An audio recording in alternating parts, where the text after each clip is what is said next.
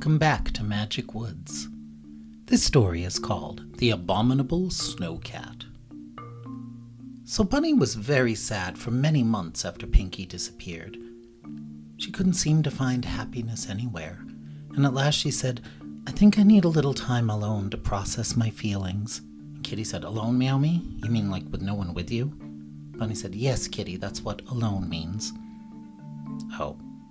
Bunny said, "I was thinking of going to that weird little cabin that we found, that abandoned cabin in the woods of Angkor that we found last summer, and just spending a few days alone up there, by myself." And Murr said, "Beware the abominable snow cat. Legend says it prowls the forests of Angkor looking for blood." Bunny said, "Oh, Murr, that's just a legend."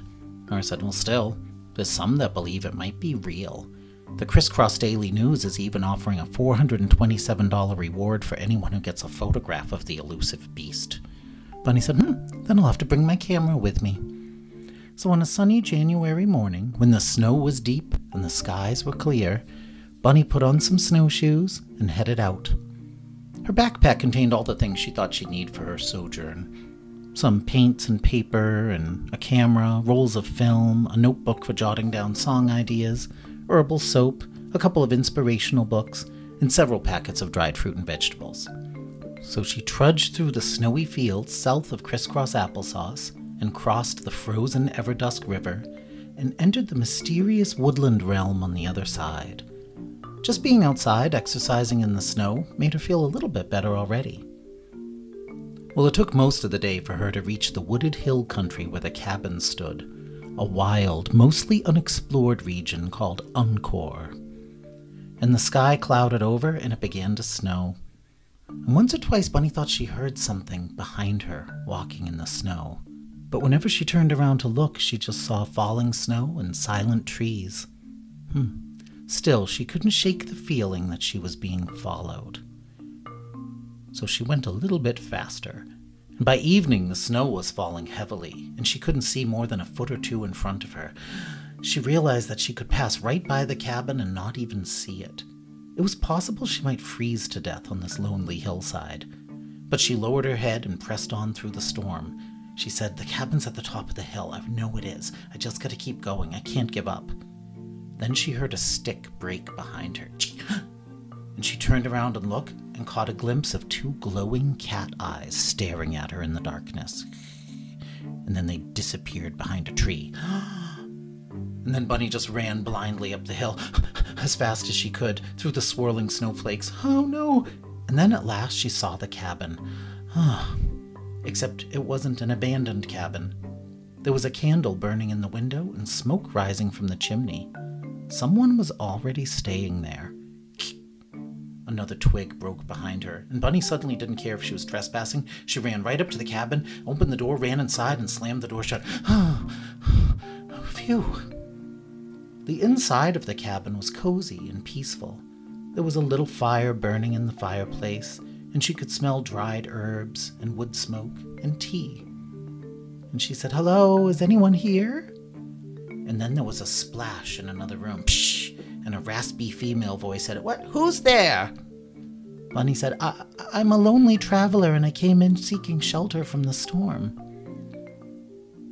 There was a brief silence, followed by another little splash, and then more silence, and then clicking footsteps, like something with sharp claws was walking across a tile floor. Bunny held her breath, wondering what was going to come around the corner. And she was pretty surprised when she saw what it was. It was a Tyrannosaurus Rex. But it was a small Tyrannosaurus Rex, only about as tall as Bunny was. And it was very old. Bunny knew it must be a slurkworm, one of the bloodthirsty swamp dinosaurs she had heard so much about. But this swamp dinosaur didn't seem bloodthirsty or evil. It wore a fancy green bathrobe and a golden crown. And around its neck hung a sparkling blue space crystal on a silver chain. And the old Tyrannosaurus looked at Bunny and said, "Who are you?" Bunny said, "Oh," and she bowed low and said, I'm sorry for barging in, Your Majesty." The Tyrannosaurus said, "Majesty, how do you know that I'm a queen?" Bunny said, "There's a golden crown on your head?" And the queen went, "What? Oh," and she laughed and said, "Goodness me, sometimes I forget to take that off even in the bath. Yes, I am a queen. I am Queen Dinah, the ruler of Everdusk, Uncor, and all the lands in between. And what did you say your name was, dear? Bunny Rainflower, if it pleases your majesty.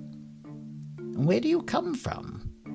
Bunny said, well, I come from a mountain called Yesterday's Macaroni, but right now I'm a college student in Crisscross Applesauce, which is a mountain not far from here.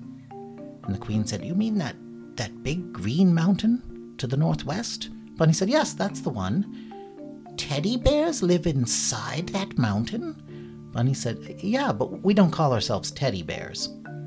Queen Dinah said, I never knew that anything lived inside that mountain. That's amazing, truly. And then she looked at Bunny and said, but what are you doing here, then? Bunny said, sorry, I didn't mean to trespass. We found this place last summer and I thought it was abandoned. And the queen said, well, that's okay. Most of the time it is abandoned. This is the Royal Getaway Cabin. I come here occasionally when I need some time alone. Bunny said, yes, that's why I'm here too. I needed some time alone.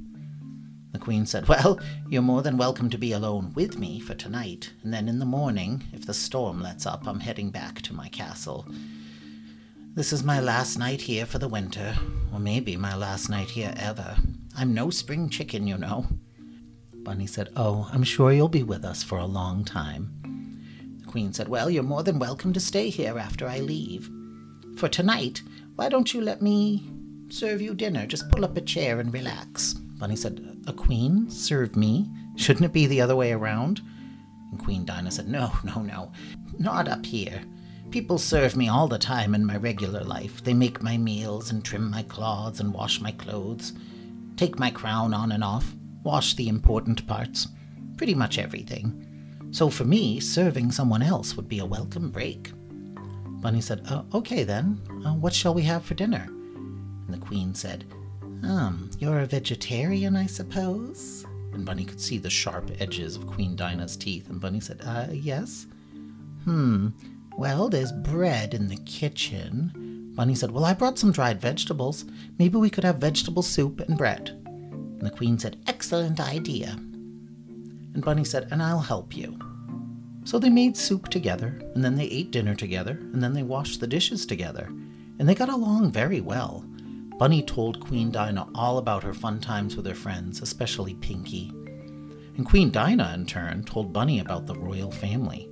She had a hot-tempered son named Ka-Rex, and a gentle grandson named Tyro. She said, oh, I love little Tyro, but my son, Ka-Rex... She shook her head sadly, not finishing. Bunny said, what? Well, he wants me to hurry up and die. Bunny said, what? No. Yes, he's eager to become king. Bunny said, oh, I'm so sorry. That must be really hard for you. It is, the queen agreed, staring into the darkness of her elderberry tea. It is. Well, they sat in silence a while, listening to the crackle of the fire. And the queen's necklace flashed in the flickering light, and Bunny said, that's a pretty necklace, your majesty. The queen reached up with her little claws and tried to cover the necklace, and she went, oh no, I forgot I was wearing that. Bunny said, what's wrong? Nobody is supposed to know about this crystal. Bunny said, oh, I'm so sorry. I promise I won't tell anyone. The queen said, it's a magic wishing crystal. Every ruler of Everdusk has worn it. And legend says it can only be used once to save our kingdom if it's in great danger. And when I die, which will be soon, I'm sure, I will have to pass it on to my son, Ka-Rex. And then she smiled and said, congratulations. You're now the only one, besides me and little Tyro, who knows about the crystal. Even Ka-Rex doesn't know yet. Bunny said, I promise I'll keep it a secret. And the queen looked at Bunny closely for a moment, and then she said, I believe you. A log popped in the fireplace, and the fire was slowly dying. Bunny said, is there more wood? And the queen said, yes, outside behind the cabin. Oh, and she started to get up, and Bunny said, No, you stay here, I'll go and get the wood. You're in no condition to be traipsing about in a snowstorm. The queen sat back down. Thank you. So Bunny put on her coat and stepped outside. The wind blew wildly, and snow whipped in circles all around her. She could barely see anything. She noticed cat-like paw prints in the snow all around the cabin. And then she saw claw marks on a tree. Oh no. Her heart raced fast, but she headed for the woodpile anyways. She and the queen needed firewood, or they would freeze to death. So she went behind the cabin and brushed snow off the top of the woodpile. And then she piled logs into her arms. 1, 2, 3. But then she noticed two cat eyes glowing in the darkness, staring at her from a tree. And she clutched the armful of logs and ran around to the front of the cabin and burst through the front door and slammed it shut. And Dinah said, "What's wrong?" Bunny said, There's something out there. A creature with cat-like eyes. "Oh," the queen said, "there are legends up here about the Yakima." Bunny said, "The what?" "The Yakima. It roughly translates to the bloodthirsty mountain cat who likes to rip you to pieces while the lovely snowflakes are falling." Bunny went, "The abominable snow cat. I guess it is real." And then a dark shape scurried past the window, and the queen and Bunny went, "Ah!" And then they ran upstairs and hid in a bedroom. They cuddled together under a quilt, afraid for their lives. And downstairs, the fire slowly died. And outside, the storm raged, and wild winds whipped at the eaves. Around midnight, just as the storm reached the height of its fury, they heard a window break downstairs. And then they heard something crawl through the window and go into the kitchen and start rummaging through the bags of food. Dinah reached under the bed and pulled out a heavy antique sword. She could barely hold it steady in her tiny forearms. And Bunny said, "What are you doing?" Dinah said, "I'll go and slay this beast if I can. And if I can't, well, it's a good way for a dinosaur queen to exit this world." Bunny said, "Here." And she took the sword away from the queen and said, "Let me do it. Your people need you around for a while yet. I've faced worse threats than the abominable snow cat, believe me. And if I'm lucky, maybe I'll even get a picture of it." The queen said, "What?" So Bunny crept down the stairs with the sword and the camera. She could hear the beast rummaging through bags in the kitchen. So she threw open the kitchen door and snapped a picture. And the flash of the camera blinded the beast for a moment. And then it jumped behind a table. Then Bunny put the camera down and held the sword steady with both of her paws. And she said, "I don't know if you can understand me, Snow Cat, but you need to get out of here." Something about the beast sounded familiar. And Bunny said, "Kitty, is that you?" "No, meow me. I mean, meow." Bunny said, "Kitty, I can tell it's you. Come out where I can see you." So Kitty stood up and smiled sheepishly. She said, "Hi, Meowmy, how you doing?" Bunny didn't lower the sword. She said, "Kitty, what are you doing up here?" Kitty said, "Okay, look, Meowmy, I was worried that something would happen to you if you went alone out here, because it's dangerous. I didn't want you to disappear like Doggy or Pinky did, or Girl Monkey." Bunny said, "Oh, Kitty, I can take care of myself, you know." Kitty said, "Sorry, Meowmy. Do you want me to go home now?" Bunny said, "No, it's a raging blizzard outside. Stay here for the night, and you can go home in the morning. You can go home with my new friend, Queen Dinah. She's leaving tomorrow." And Kitty flattened her ears suspiciously and said, "A queen, Meowmy?" Bunny said, "Yes, a queen." "Is she beautiful, Meowmy?" "Well, I guess she's pretty regal looking." Kitty went, "Huh." Bunny said, "And she's a Tyrannosaurus Rex, and she's like 100 years old." Kitty said, "What?" "Oh, honestly, Kitty, you have to trust me that I wouldn't leave you for a queen." Kitty said, "Well, what about a princess?" "No." "What about a duchess?" "Kitty!" Okay, Meowmy, let's go meet this queen of yours." They got the fire going again and spent the rest of the night in the cabin. Kitty and Queen Dinah actually got along very well. Dinah noticed Kitty's amulet and said, "I feel like I've seen that somewhere before." Kitty said, "It's my good luck charm." Dinah shrugged. "I could be wrong. When you've lived as long as I have, sometimes memories get blurred or buried." And the snowstorm ended early the next day. Kitty and the queen put on snowshoes and they headed down the mountain together. Bunny called after them. She said, "I'll be back in a few days, don't worry." And then she closed the door and went, "Oh, alone at last." and she took out some paints and paper and started painting her feelings. Well, Kitty and Queen Dinah talked the whole way down the mountain. They chatted about history and legends, including the lost crowns, and they theorized about what happened to those who disappeared. Dinah told Kitty that she was welcome to visit Mandatory Potluck, the capital of Everdusk where the swamp dinosaurs lived, whenever she wanted to. She said, "We have an extraordinary library in my castle full of ancient and forbidden texts that might answer some of your questions about the lost crowns. And you can stay with me in the castle for as long as you wish." Kitty said, "Thank you, Meowmy. I'll bring my friend Doggy with me." "Excellent. Visit us in the spring sometime after the snow melts." Kitty said, "I will." And then they said goodbye to each other. Well, Bunny returned to Crisscross Applesauce about a week later. She seemed happier after her time alone in the woods.